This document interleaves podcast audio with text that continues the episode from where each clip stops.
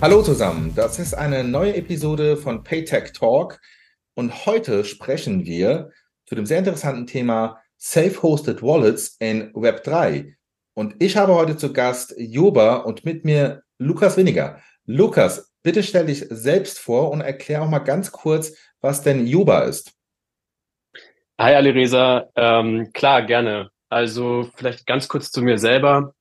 Ich bin äh, seit 2015 im Blockchain-Bereich aktiv, äh, bin damals über Bitcoin reingekommen, fand das sehr faszinierend, dass es eben so ein paralleles System entwickelt wird, wo man unabhängig ist von Banken und so weiter und so fort. Und äh, seitdem eben immer dabei geblieben und habe dann ähm, ungefähr so 2019 auch angefangen, in der Branche zu arbeiten. Das war damals beim Bankhaus von der Heid. Da haben wir zum Beispiel eine der ersten regulierten Kryptoverwahrungen in Deutschland aufgebaut ähm, und waren da, also das war eigentlich eine der ersten Banken, die überhaupt im Blockchain-Bereich aktiv geworden ist.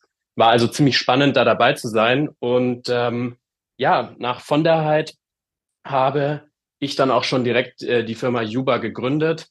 Ähm, genau, damals noch mit einem etwas anderen Geschäftsmodell, aber äh, genau jetzt über die Zeit hat sich eben herauskristallisiert, dass wir jetzt vor allem im Bereich Wallets äh, aktiv sind.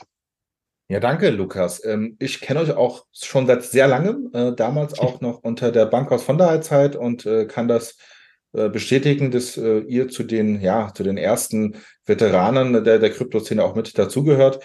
Ähm, für diejenigen, die euch auch schon seit längerem kennen, vielleicht noch mal ganz kurz auf das, was du gerade angesprochen hast. Ihr habt schon so einen kleinen Pivot hingelegt, äh, beziehungsweise ihr habt das Geschäftsmodell geändert. Also der ein oder andere mag sich wundern, äh, ja, Juba haben wir doch mal gehört in der Vergangenheit, Bitcoin-Gutscheinkarten. Ähm, also ich persönlich äh, bin da auch äh, recht involviert und rechtlich gesehen auch äh, ganz äh, stark involviert, habe da schon vieles mitbekommen. Ähm, was, was kannst du uns dazu sagen? Also wie seid ihr damals zu den Bitcoin-Gutscheinkarten gekommen und was wollt ihr damals machen? Äh, und warum seid ihr, habt ihr jetzt den Schwenker gemacht? Ja, die äh, Bitcoin-Gutscheinkarte, das war der Anfang von Yuba. Und äh, damals war eben die Idee, äh, also ganz, ganz, äh, ganz zu Beginn war die Idee, man könnte ja eine Bitcoin-Gutscheinkarte im Einzelhandel verkaufen und auf diese Gutscheinkarte könnte man ja eigentlich auch schon direkt ein Paper Wallet aufdrucken, so dass ich mir also ja für 50 Euro so ein Paper Wallet bei äh, Rewe an der Kasse mitnehmen kann und äh, auf die Art und Weise man sich eben Bitcoin to go praktisch kauft und äh, ja eben dadurch auch die die Einstiegsbarriere nochmal extrem reduziert ist, weil es natürlich viel einfacher ist, mir so ein Paper Wallet mitzunehmen. Da muss ich äh, auch überhaupt nichts davon verstehen beziehungsweise kein Research davon machen und so weiter und so fort und bekomme natürlich auch direkt meine eigene Wallet das war so die Grundidee. Äh, damit haben wir gestartet und ähm, ja, haben da tatsächlich auch äh, uns relativ lang damit beschäftigt. Und ein Thema war damals auch schon immer, dass wir gesagt haben, die, äh, also die, die Kryptoverwahrung oder die Wallet-Lösung, die wir da im Supermarkt verkaufen, die muss natürlich super, super simpel sein, weil wir im Einzelhandel an der Kasse können wir es natürlich komplett vergessen, jemandem da irgendwas zu erklären, wie jetzt was eine Wallet ist, was eine Seed Phrase ist, wie das funktioniert und so weiter. Auf der anderen Seite wollten wir aber natürlich auch nicht im Vorhinein die Private Seeds äh, beziehungsweise die Private Keys schon erstellen und dann auf ein Stück Papier aufdrucken. Äh, man kann das zwar verschlüsseln, aber trotzdem dann würden wir ja die äh, die Private Keys kennen und im Zweifel die Druckerei und so weiter. Und ähm, genau, daraus haben wir dann eben das, äh, die, die jetzige Version der Yuba Wallet entwickelt, was eben ein NFC-Wallet ist, was man mit einem einzigen Tap gegen sein Smartphone aktivieren kann. Ähm, genau, und äh, ja, dann haben wir tatsächlich, wie gesagt, da relativ lange daran gearbeitet mit der Idee, okay, wir bringen eben diese NFC-Wallet in den Einzelhandel und verkaufen die dort in Kombination mit einem Startguthaben. Und ähm, dann auf dem Weg haben wir aber gemerkt, dass eigentlich diese super einfache Wallet-Version, die aber gleichzeitig eben eine Hardware-Wallet ist ähm, und eben auch eine unhosted Wallet, äh, dass, dass das auch im B2B-Kontext extrem interessant ist. Also wir haben dann die ersten kleinen Projekte gestartet, hatten dann auch auf einmal eine, auf einmal schon das erste Großprojekt irgendwie und äh, auf dem Weg dann standen wir irgendwann vor der Entscheidung und haben gemerkt, okay, eigentlich im B2B-Bereich äh, geht es super schnell voran. Wir haben eigentlich kaum regulatorische Hürden. Äh, wir haben eigentlich schon äh, diverse Kunden und auch Anfragen und so weiter. Und vor dem Hintergrund haben wir uns dann irgendwann tatsächlich dazu entschieden, dass wir die, ähm, die Bitcoin im Supermarkt-Idee zumindest vorerst äh, mal auf Eis legen und uns ausschließlich noch auf den B2B-Kontext äh, konzentrieren. Genau, ja. Ja, vielen Dank, Lukas, äh, für die, für die Einblicke. Ich meine, das ist äh, super spannend auch für andere äh, Gründer, für Zuhörer, die vielleicht selbst nicht Gründer sind, aber sich überlegt haben, auch Bitcoin-Gutscheinkarten oder andere äh, Krypto-Gutscheinkarten zu machen. Dann, so wie du es gesagt hast, ähm, die, die, die Wallet-Lösung, die kriegt man sehr wahrscheinlich technisch noch äh, einigermaßen gut hin. Das macht ihr ja weiterhin. Das heißt, die Wallet-Lösung, die gibt es immer noch bei euch. Dieselbe, die es ähm, damals in einem alten Geschäftsmodell mit den Bitcoin-Gutscheinkarten gegeben hätte das Spannende oder das Kritische bei ähm, den ähm, Erwerb von, von Kryptowährungen, ähm, das muss man ganz klar sagen, das ist ja ein Finanzinstrument in Deutschland, es ist reguliert. Ähm, und da bringt man halt zwei Welten miteinander zusammen. Man bringt den, den Einzelhandel, den klassischen, äh, einen Supermarkt, auf einmal äh, zum Erwerb von Finanzinstrumenten. Das ist in Deutschland äh, jetzt nicht ein Novum. Also wenn wir uns mal Edeka anschauen und mit, dem, mit der Quirin Gutscheinkarte, wo man klassische Wertpapiere kaufen kann, das gibt's heute schon. Allerdings Quirin ist eine Bank und die gibt diesen Gutschein aus. Und ich glaube, da ist tatsächlich die Krux drinne, zu sagen, man ist eigentlich ein innovatives Startup, man macht eine innovative Lösung, Krypto-Wallet-Lösung und muss sich dann äh, mit den äh, ja, äh, sehr komplexen regulatorischen Themen, Themen einer Bank auseinandersetzen. Ähm, und ähm, da würde ich, glaube ich, auch von außen betrachtet sagen, vielleicht ist es jetzt auch gerade ein Schritt zu früh für den deutschen europäischen Markt, weil wir haben ja jetzt die MiCA, die Markets and Crypto Asset Regulation, die kommt. Ähm, bis dahin wird es dann auch eine europäische standardisierte Lösung geben. Deshalb äh, kann ich es verstehen, äh, Lukas, wenn ihr sagt, ihr legt es jetzt erstmal aufs Eis. Ihr fokussiert euch auf euer technisches Produkt, was ihr entwickelt habt, ähm, die Wallet, die Self-Hosted Wallet.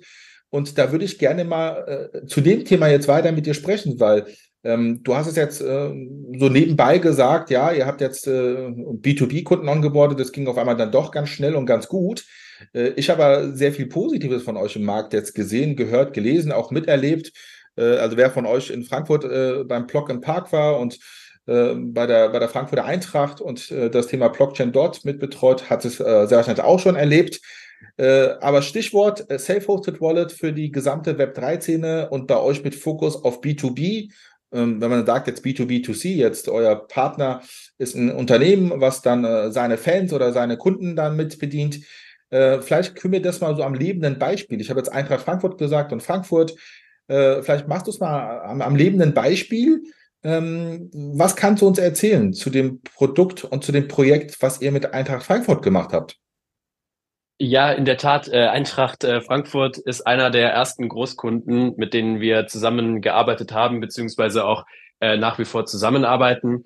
Und ähm, letztendlich geht es bei unserer Wallet darum, dass wir, also ähnlich wie es ja auch schon für den Supermarkt entwickelt wurde, dass wir die Customer Journey des Endkunden extrem vereinfachen.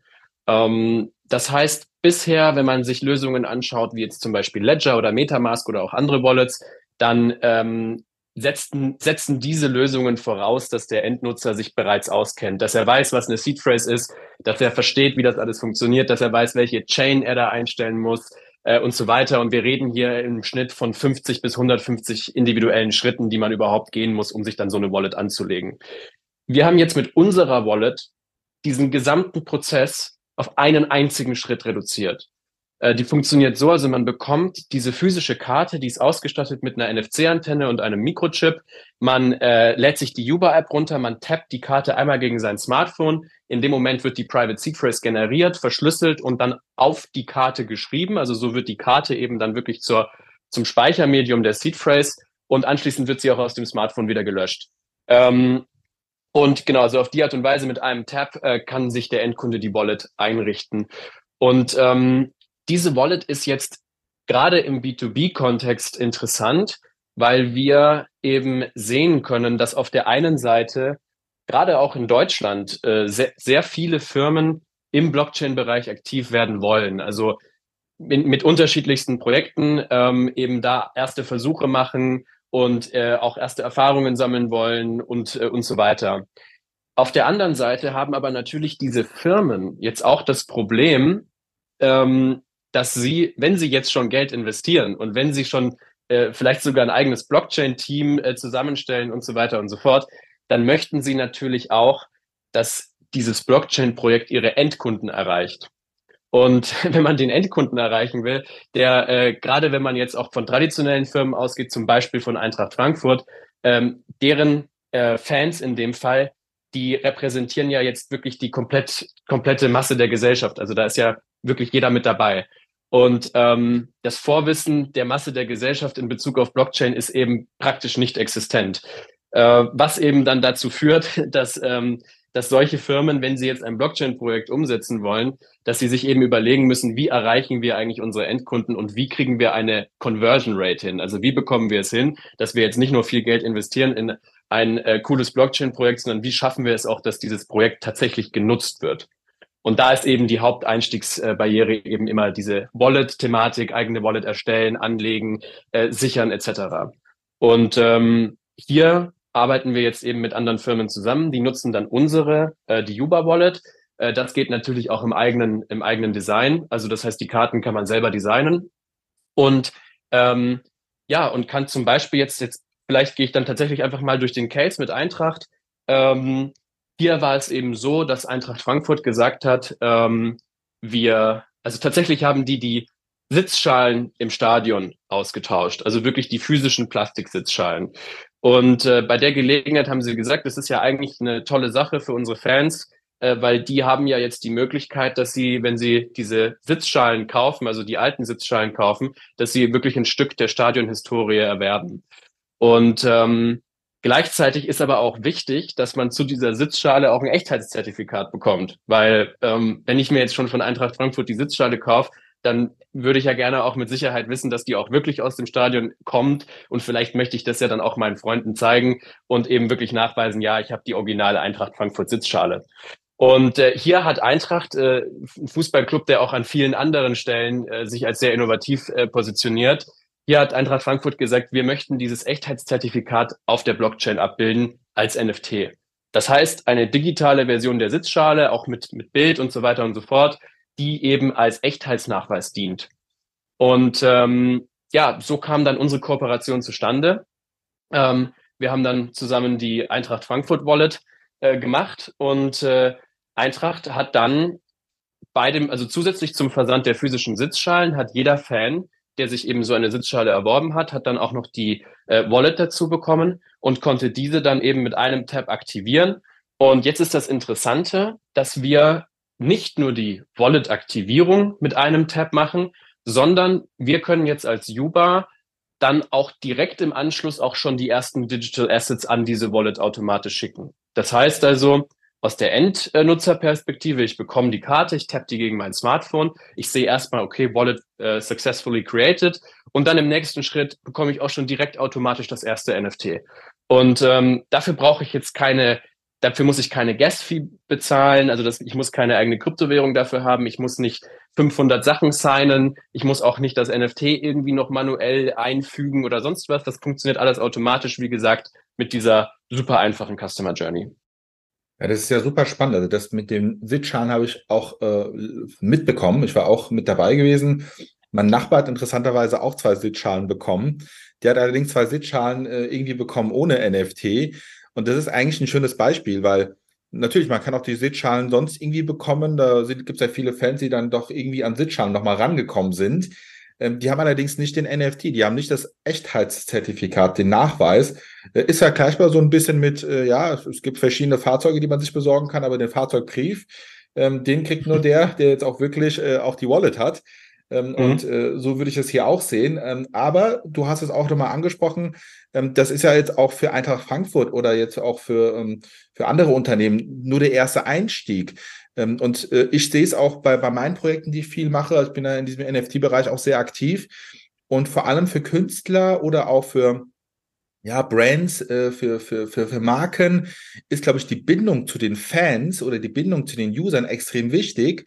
Und äh, ein, ein weiterer hm, ja, Kommunikationskanal wird damit geschaffen am Ende des Tages. Man hat eine sehr stärkere Bindung zu den Fans und kann dann, äh, sei es jetzt bei, bei den nächsten Aktionen, sei es jetzt aber vielleicht auch wenn es spezifische Ticketverkäufe gibt oder vielleicht andere Aktionen auch im, bei der Eintracht im Stadion, kann man äh, diese Leute dann äh, über die Wallet sehr wahrscheinlich auch direkt kommunizieren. Oder, oder habe ich es jetzt äh, falsch verstanden, Lukas? Wie würdest, würdest du das sehen? Äh, nee, das hast du absolut richtig verstanden. Also ich kann natürlich jetzt nicht so viel zur konkreten Blockchain-Strategie von Eintracht sagen. Das ist natürlich jetzt ein Eintracht Frankfurt-Thema.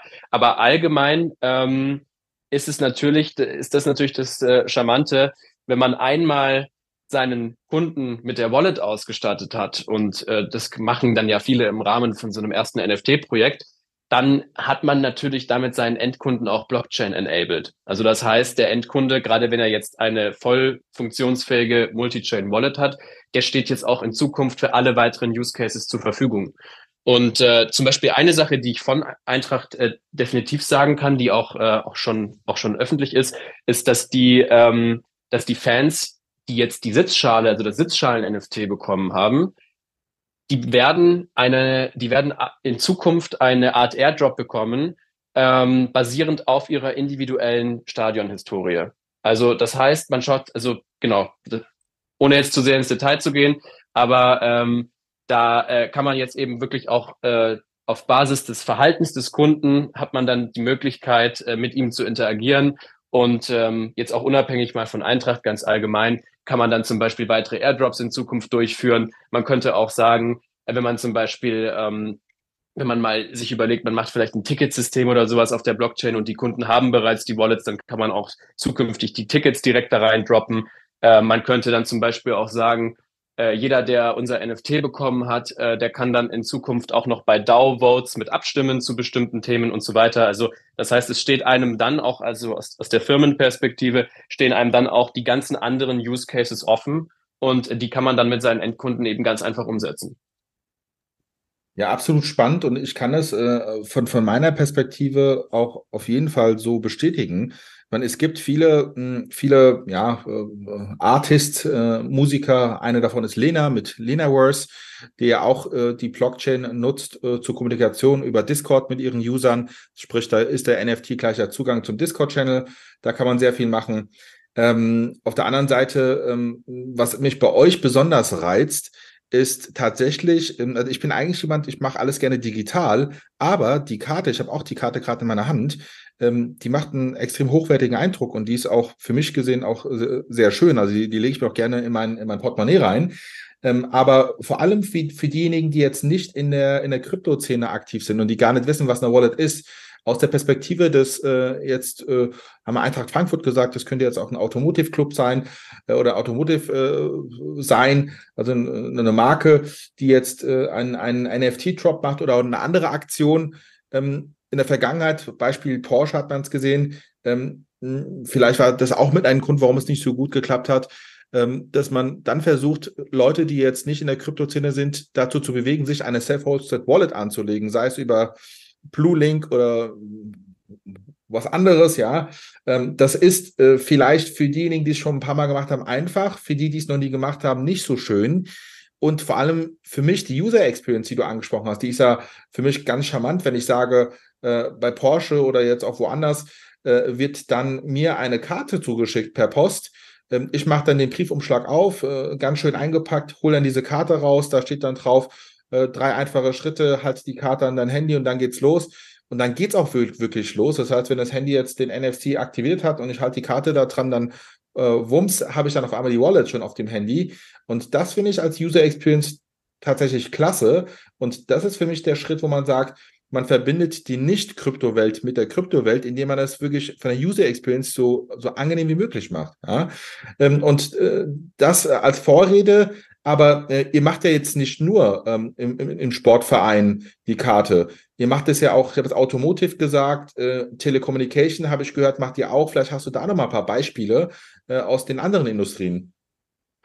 Genau, also wir arbeiten mit unterschiedlichen Firmen zusammen. Interessant ist eben auch wirklich absolut branchenübergreifend.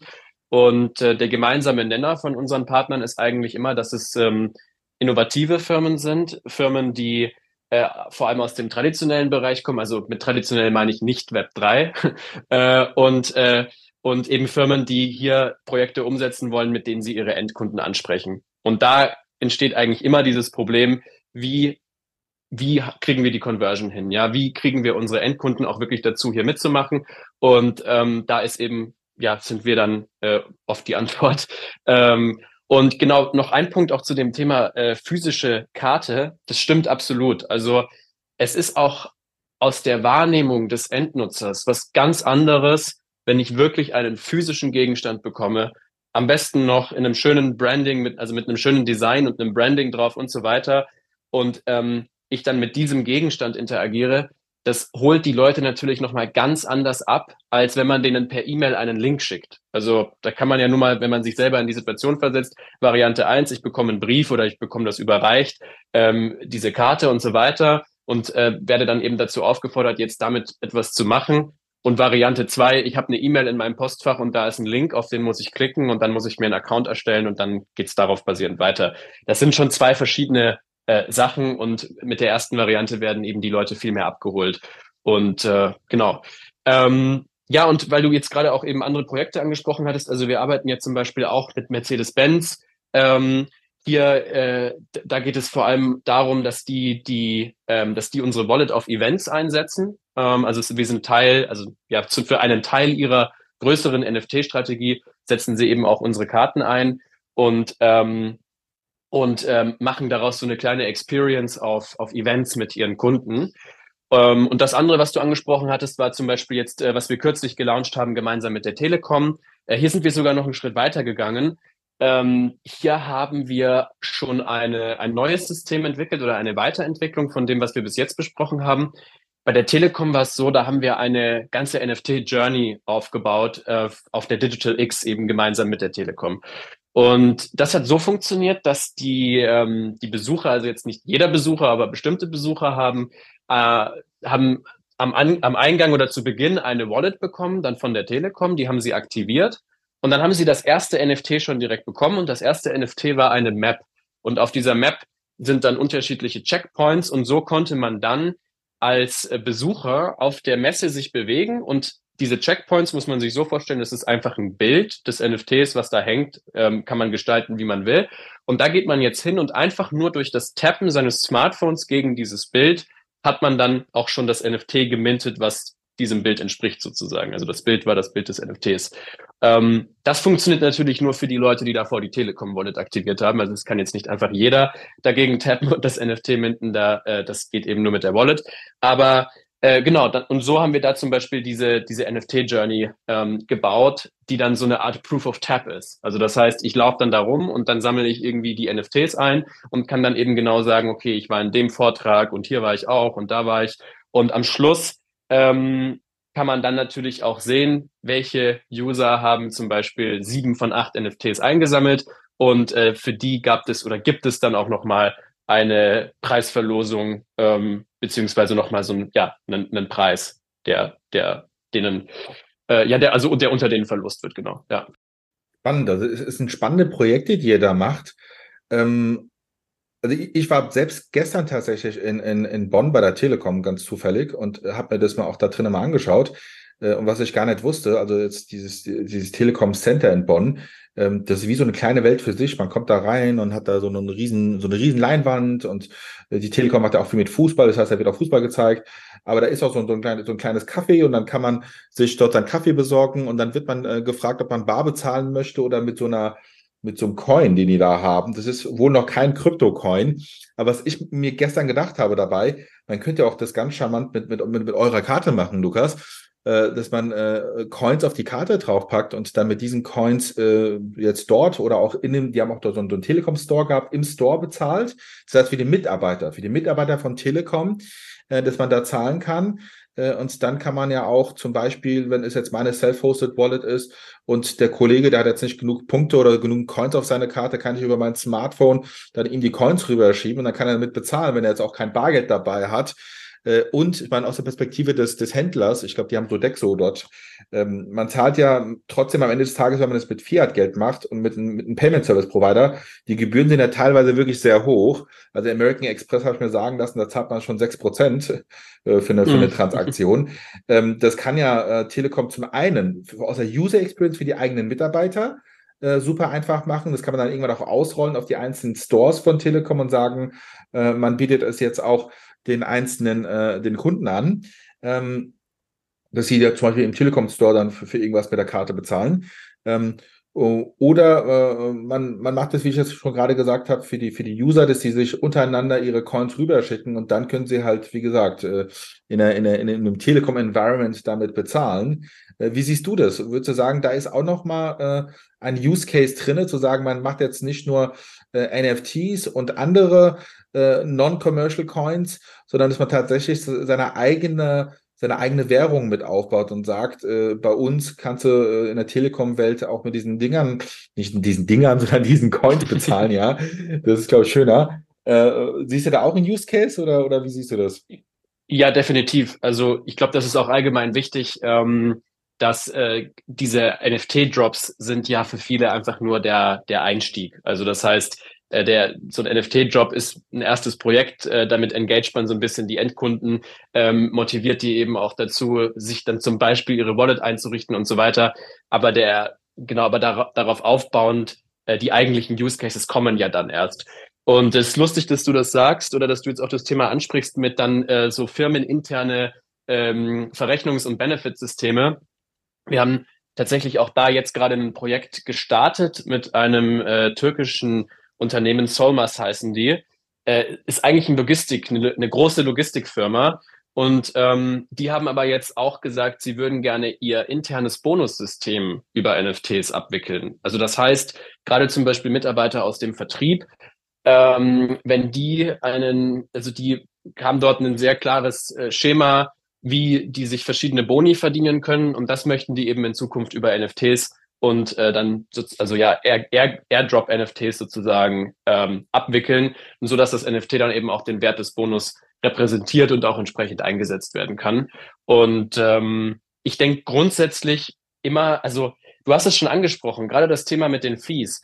Ähm, also Firmen intern zu sagen, man nimmt Kreditkartenzahlungen und zahlt dann die ungefähr fünf Intermediäre mit, die diese Zahlungen abwickeln, ist eigentlich ist eigentlich, ähm, ja, wie soll man sagen, ist eigentlich nicht wirklich notwendig, weil auf der anderen Seite stehen ja diverse äh, Blockchain-Technologien äh, optimalerweise, die, die dann äh, letztendlich auf Ethereum basiert sind, also ähm, irgendwelche äh, Layer-2-Lösungen äh, stehen ja zur Verfügung und äh, da kostet die Transaktion dann einen Bruchteil von einem Cent.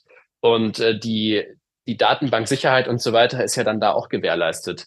Ähm, deswegen, sowas ist super spannend und äh, es ist eben immer auch schön, wenn man Use Cases hat, wo, wo man auch wirklich dann quantitativ nachweisen kann, wie die Blockchain einen Mehrwert schafft. Also in dem Fall zum Beispiel durch gesparte Kreditkartengebühren. Absolut, absolut. Und ähm, was ich als äh, ja, äh, Fan, Fußballfan auch immer wieder erlebe, bin auch selbst oft äh, bei, bei der Eintracht, aber auch bei an, in anderen Stadien, ich meine, die, die, die Stadien, die, die gehen ja äh, mehr und mehr dazu um zu sagen, wir, wir machen keine Bargeldzahlung. Äh, hat er auch, macht ja auch Sinn. Das, das, das muss schnell gehen, man muss schnell an sein, an sein Bier und seine Wurst rankommen. Gleichzeitig möchte man nicht die ganze Zeit Bargeld in der Hand haben. Äh, und dann gehen sehr viele ähm, zu der eigenen, zu der eigenen Currency über. Also die Eintracht hat es ja auch. Man kann mit, mit, mit der Eintracht-Card bezahlen. Das Problem, was ich allerdings selbst erlebe, ist, ähm, als Fan ähm, von, dem, von, der, von der Auswärtsmannschaft, die dann nach Frankfurt kommt, äh, ist es dann zum Teil sehr mühselig zu sagen, jetzt muss ich mir noch eine Eintrachtkarte besorgen äh, äh, und, oder ich kann jetzt nur noch mit, mit einer bestimmten Art von Bankkarte bezahlen. Ähm, wenn man, wenn man zum Beispiel die, äh, diese, diese Zahlungsmöglichkeit über Joba jetzt nicht nur für die äh, in, im Eintrachtstadion für das Bier und die Wurst einsetzen könnte, sondern auch noch in anderen Stadien. Sprich, wenn ich jetzt äh, Eintracht-Fan bin und ich reise rüber nach Mainz äh, äh, oder nach Darmstadt und kann es dort auch äh, nutzen, ähm, das wäre, glaube ich, echt genial, Äh, man kann es ja erstmal ausprobieren mit den, äh, mit den, mit den, mit den, ja, mit den, mit den Fans, die sich da untereinander und den Vereinen, die sich gut verstehen und macht da erstmal einen Use Case zwischen zwei oder drei Stadien und dann rollt man es vielleicht aus auf, auf alle Bundesliga-Stadien. Äh, wie siehst du das? Da hast du meiner Meinung nach gerade einen der größten Vorteile der Blockchain angesprochen, ähm, nämlich die Standardisierung und die Interoperabilität. Ähm, das ist auch, finde ich, also das ist auch eine Frage, mit der wir uns viel beschäftigen. Ähm, warum Blockchain, in welchem, in welchem Kontext macht äh, Blockchain eben Sinn? Und äh, eine der ganz klaren Antworten ist eben immer, dass man diese, ja, dass man, dass man diese Standardisierung gewinnt und dass wir ganz viele verschiedene Produkte auf einmal auf der, auf ein und derselben Datenbankinfrastruktur zusammenfassen können. Ähm, also das heißt, äh, also wie du gerade beschrieben hast, auf der einen Seite kann dann, könnte dann von zum Beispiel dem, ich sage jetzt mal Fußballclub A, könnte seine eigene Währung machen und äh, dadurch, dass es aber genau die gleiche Datenbank ist, sagen wir mal, alles jetzt zum Beispiel auf Polygon läuft, äh, dann wäre es überhaupt kein Problem für den Fußballclub B zu sagen, ja, wir nehmen heute, weil Auswärtsspiel ist oder wie auch immer, nehmen wir jetzt auch noch von dem anderen Fußballclub äh, die, die äh, interne Währung an. So versuch das jetzt mal zu machen, wenn beide Fußballclubs ihre eigene Kreditkarte aus oder ihre eigene Karte ausgegeben haben. hast du eigentlich keine Chance, ja, weil du wieder ganz viele verschiedene individuelle Insel-IT-Infrastrukturen miteinander kombinieren müsstest. Und ähm, allgemein ist das ja etwas, äh, wenn man sich dazu entscheidet, dass man Projekte und ja bestimmte Sachen auf der Blockchain entwickelt, dann hat man ja in dem Moment dann auch den Zugang zu allem anderen, was da bereits gemacht wurde.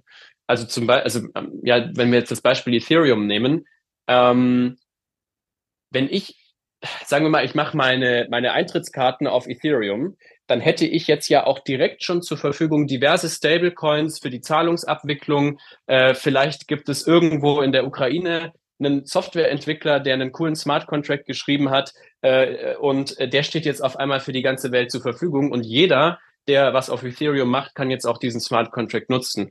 Und ähm, das ist natürlich ein, ein wahnsinniger Innovationstreiber, weil auf einmal können auf der ganzen Welt die Menschen dazu beitragen und es ist, äh, entspricht also eigentlich genau diesem Open Source Ansatz, der auch schon andere Anwendungen oder der an ganz vielen Stellen eigentlich ähm, der, der Innovationstreiber schlechthin ist.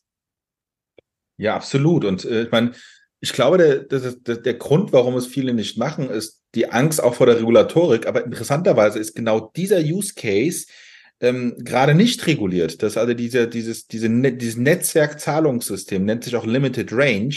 Sprich, man könnte darauf kommen und sagen, ja, dann schaffst du doch dein eigenes E-Geld, deine, deine eigene E-Geldwährung, das ist doch reguliert.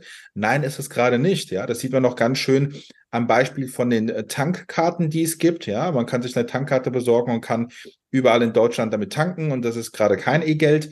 Ähm, das nennt sich äh, Limited Range oder Limited Network. Also Limited Network wäre, man nimmt jetzt nur die Bundesliga-Stadien und die vereinbaren, dass man diese, dieses äh, Zahlungssystem akzeptiert untereinander. Ähm, oder man sagt, man kann es halt wirklich nur in den Stadien äh, verwenden für Stadionprodukte, wie zum Beispiel Wurst, Getränke etc. Dann ist es Limited, äh, Limited äh, Range, ja. Äh, Limited Product, Limited Network, ja. Und äh, das ist gerade nicht reguliert. Und viele haben das gar nicht auf dem Radar, dass man das tatsächlich jetzt schon machen könnte. Ähm, aber vielleicht sehen wir ja da bald einen Use Case und vielleicht auch mit euch, Lukas. Das wäre ja super.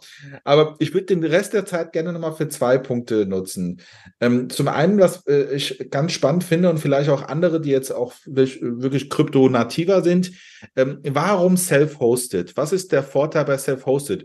Also ich persönlich hätte jetzt gesagt, self-hosted macht Sinn, aber bei bestimmten Coins oder bei bestimmten Produkten oder vielleicht auch bei bestimmten Personen. Äh, wie würdest du das begründen? Warum self-hosted und warum sollte ich jetzt nicht zum Kryptoverwahrer gehen und sagen, bitte äh, verwahr du mal für alle meine Eintracht-Fans und alle meine äh, Maybach oder Telekom-Kunden ähm, die Wallets? Also es gibt auf jeden Fall Argumente für beide Varianten der, der Custody, das ist ja klar, sonst würde es auch nicht beide geben.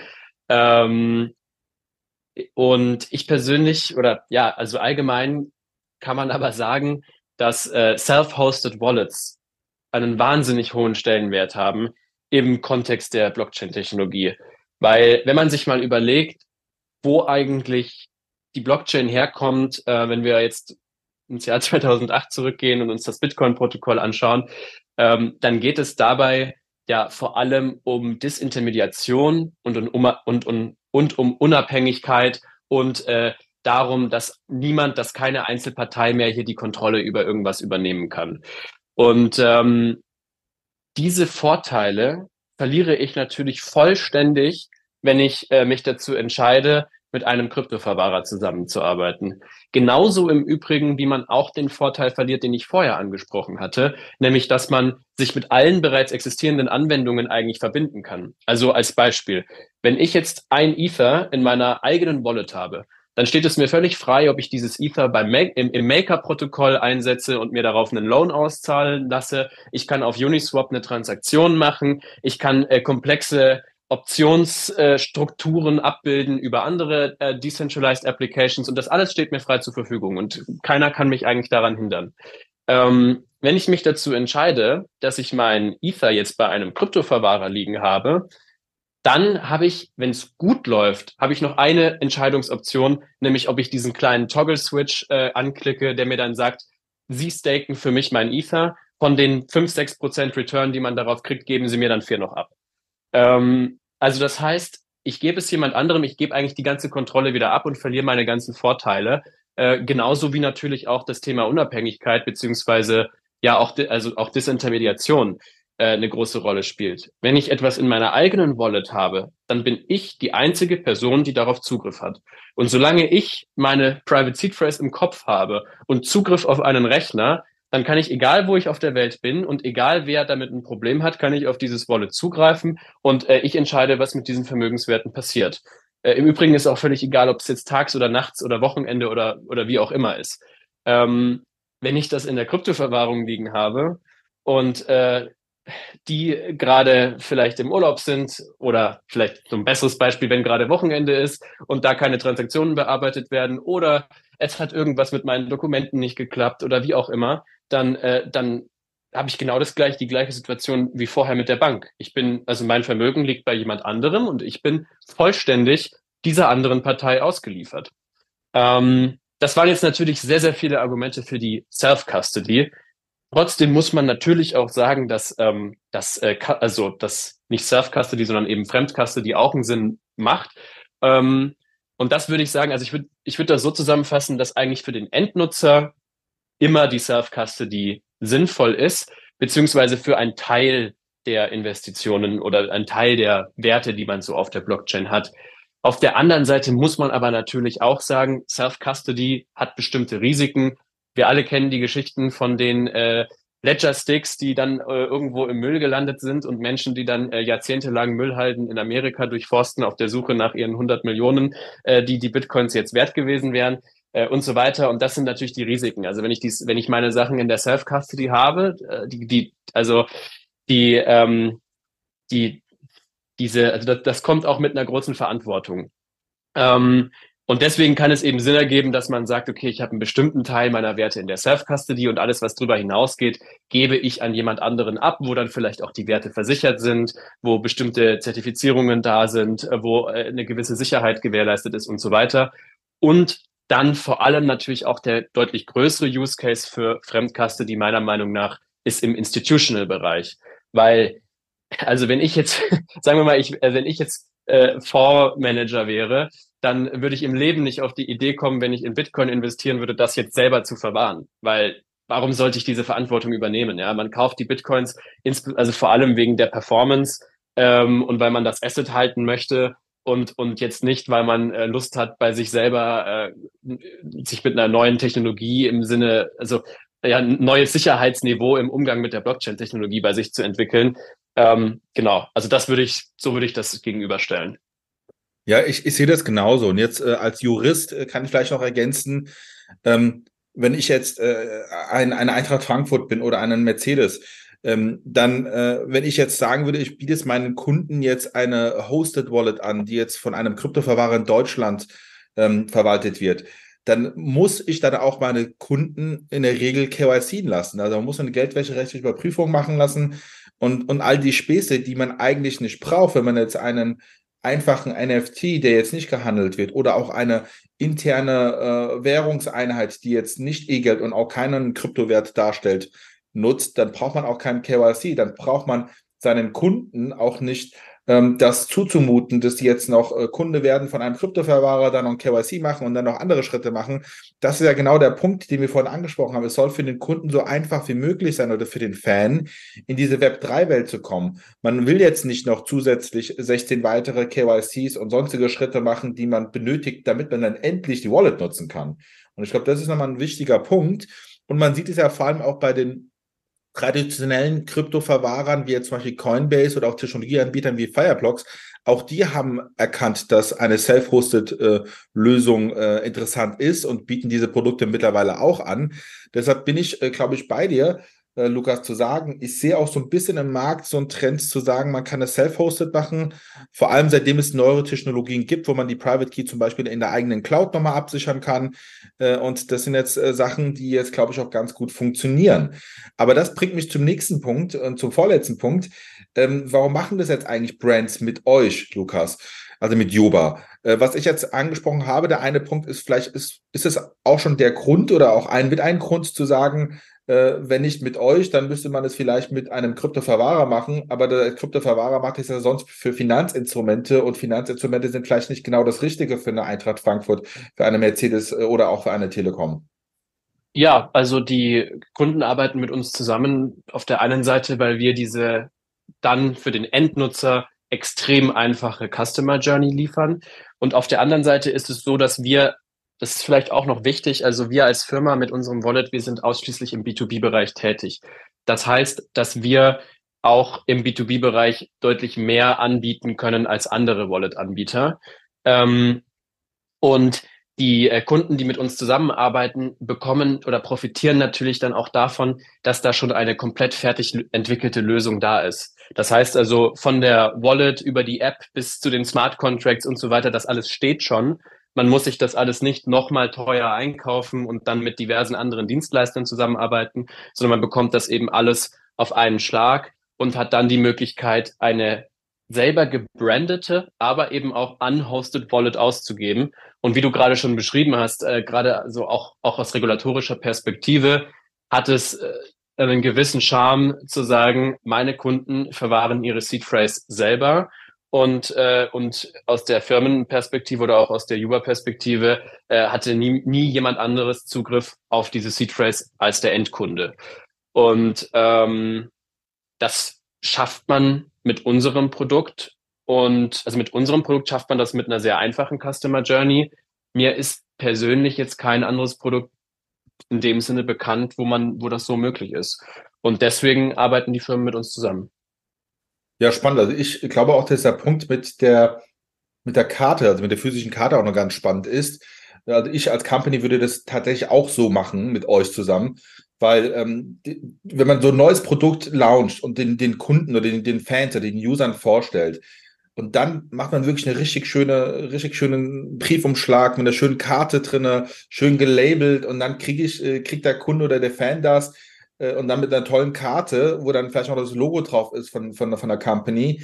Das ist, glaube ich, ein ganz anderes Erlebnis, äh, als wie du es vorher gesagt hast. Äh, dann dann schicke ich halt eine E-Mail raus und sage, äh, besorg dir dein, äh, deine, deine Wallet über den folgenden Link. Ähm, das ist ja. eine ganz andere Art und Weise. Man, man hat auch gesehen, die, die erfolgreichsten ähm, NFT-Projekte bei den Automotives, wie zum Beispiel bei Lamborghini, Warum waren die so erfolgreich? Das lag nur teilweise an den NFT. Das lag vor allem an diesem ganzen äh, User Experience. Die User haben dort so, ein, so einen Koffer bekommen, so einen Platin-Koffer mit einem Gadget, der da drin war. Es war, glaube ich, so eine Schraube aus dem Motor, die einmal im Weltall herumgeflogen ist und zurückkam. und da haben die Leute halt, ja, wir, wir lachen jetzt, aber da haben die Leute 700.000 Euro aufwärts ausgegeben. Und das ist halt die User Experience, die, die der Kunde mit bezahlt oder mithaben möchte. Und, ähm, und, und äh, da hätte ich jetzt gesagt, äh, man, wir brauchen jetzt keine, keinen kein Metallkoffer, der in den Weltall geht und zurückkommt, sondern äh, eine schöne Karte, wie ihr sie habt ähm, und die man dann dem Kunden schickt und vielleicht schon mit einem schönen Logo von der SGE drauf. äh, warum nicht, würde ich sagen, ja. Ähm, und das bringt uns auch schon, äh, schon fast zur Verabschiedung. Aber bevor ich mich verabschieden würde, noch die Frage an dich. Wie seht ihr die Zukunft, äh, äh, Lukas, wie siehst du die Zukunft? Ähm, jetzt geht der Bitcoin-Preis hoch. Äh, ist das jetzt wiederum der nächste Boom? Oder sagst du, das äh, interessiert euch nur äh, nebenbei? Für euch ist jetzt der Markt Self-Hosted Wallet und da ist ein ganz anderer Trend oder vielleicht auch der gleiche Trend, ja? Die Trends sind auf jeden Fall korreliert. Also natürlich, wenn die Kryptopreise gerade durch die Decke gehen, dann ähm, will natürlich auch wieder, also dann will jeder dabei sein, und äh, alle wollen dann neue Use Cases entwickeln und die ganze Branche ist natürlich viel heißer, als wenn die Kryptopreise gerade stagnieren. Ähm, gut, ich meine, du hast es angesprochen, jetzt in letzter Zeit läuft es eigentlich wieder ziemlich gut. äh, aber äh, allgemein, was ich, was ich eigentlich allgemein auch interessant finde, man spricht immer davon, dass wir im super schlimmen Bärenmarkt wären und, äh, und so weiter. Aber wenn man sich mal die Zahlen anschaut, also ich meine, Ethereum ist die ganze Zeit bei plus minus 2000 US-Dollar, Bitcoin bewegt sich zwischen 30 und 40 äh, oder sagen wir mal zwischen 30 und 35. Ähm, das wäre doch vor wenigen Jahren war das doch, war das, hätte man sich das doch gar nicht vorstellen können. Also es, es ist nicht lange her, dass äh, alle total ausgeflippt sind, weil Bitcoin 20.000 US-Dollar erreicht hat. Und jetzt haben wir uns schon komplett daran gewöhnt, dass wir über 30 uns bewegen und sagen, das ist jetzt der Bärenmarkt. Also ähm, eigentlich würde ich sagen, dass das Marktumfeld gar nicht so schlecht ist. Und äh, natürlich freuen wir uns auch, wenn, äh, wenn die Preise sich dann äh, weiterhin positiv entwickeln und äh, der ja doch eigentlich, wenn man die, sich die gesamte Historie seit 2008 anschaut, dieser extrem starke positive Trend sich auch in Zukunft fortsetzen wird. Aber davon sind wir auch äh, sehr überzeugt, weil ähm, wenn man sich anschaut, was alles entwickelt wird auf Basis der Technologie und wie auch die Branche äh, immer reifer wird und vor allem auch welche Firmen mittlerweile hier äh, mit dabei sind, dann ähm, ist ja, also wird immer klarer, dass dieses, diese Zukunftsvision, die vor, vor ein paar Jahren noch die Menschen angetrieben hat, äh, gerade Realität wird. Ja, Lukas, das waren schöne Worte zum Abschluss. Vielen Dank an dich. Ich kann das dazu nichts mehr hinzufügen. Ich sehe das genauso wie du. Ich bedanke mich auch bei den Zuhörern. Wir werden wie immer unter dem Podcast noch ein bisschen Beschreibungen zu äh, Juba und zu Lukas drin haben. Ansonsten, glaube ich, könnt ihr Lukas auch über Social Media und über, über andere Kanäle erreichen. Und wir hören uns das nächste Mal wieder. Vielen Dank, Lukas. Ja, danke dir, Alireza.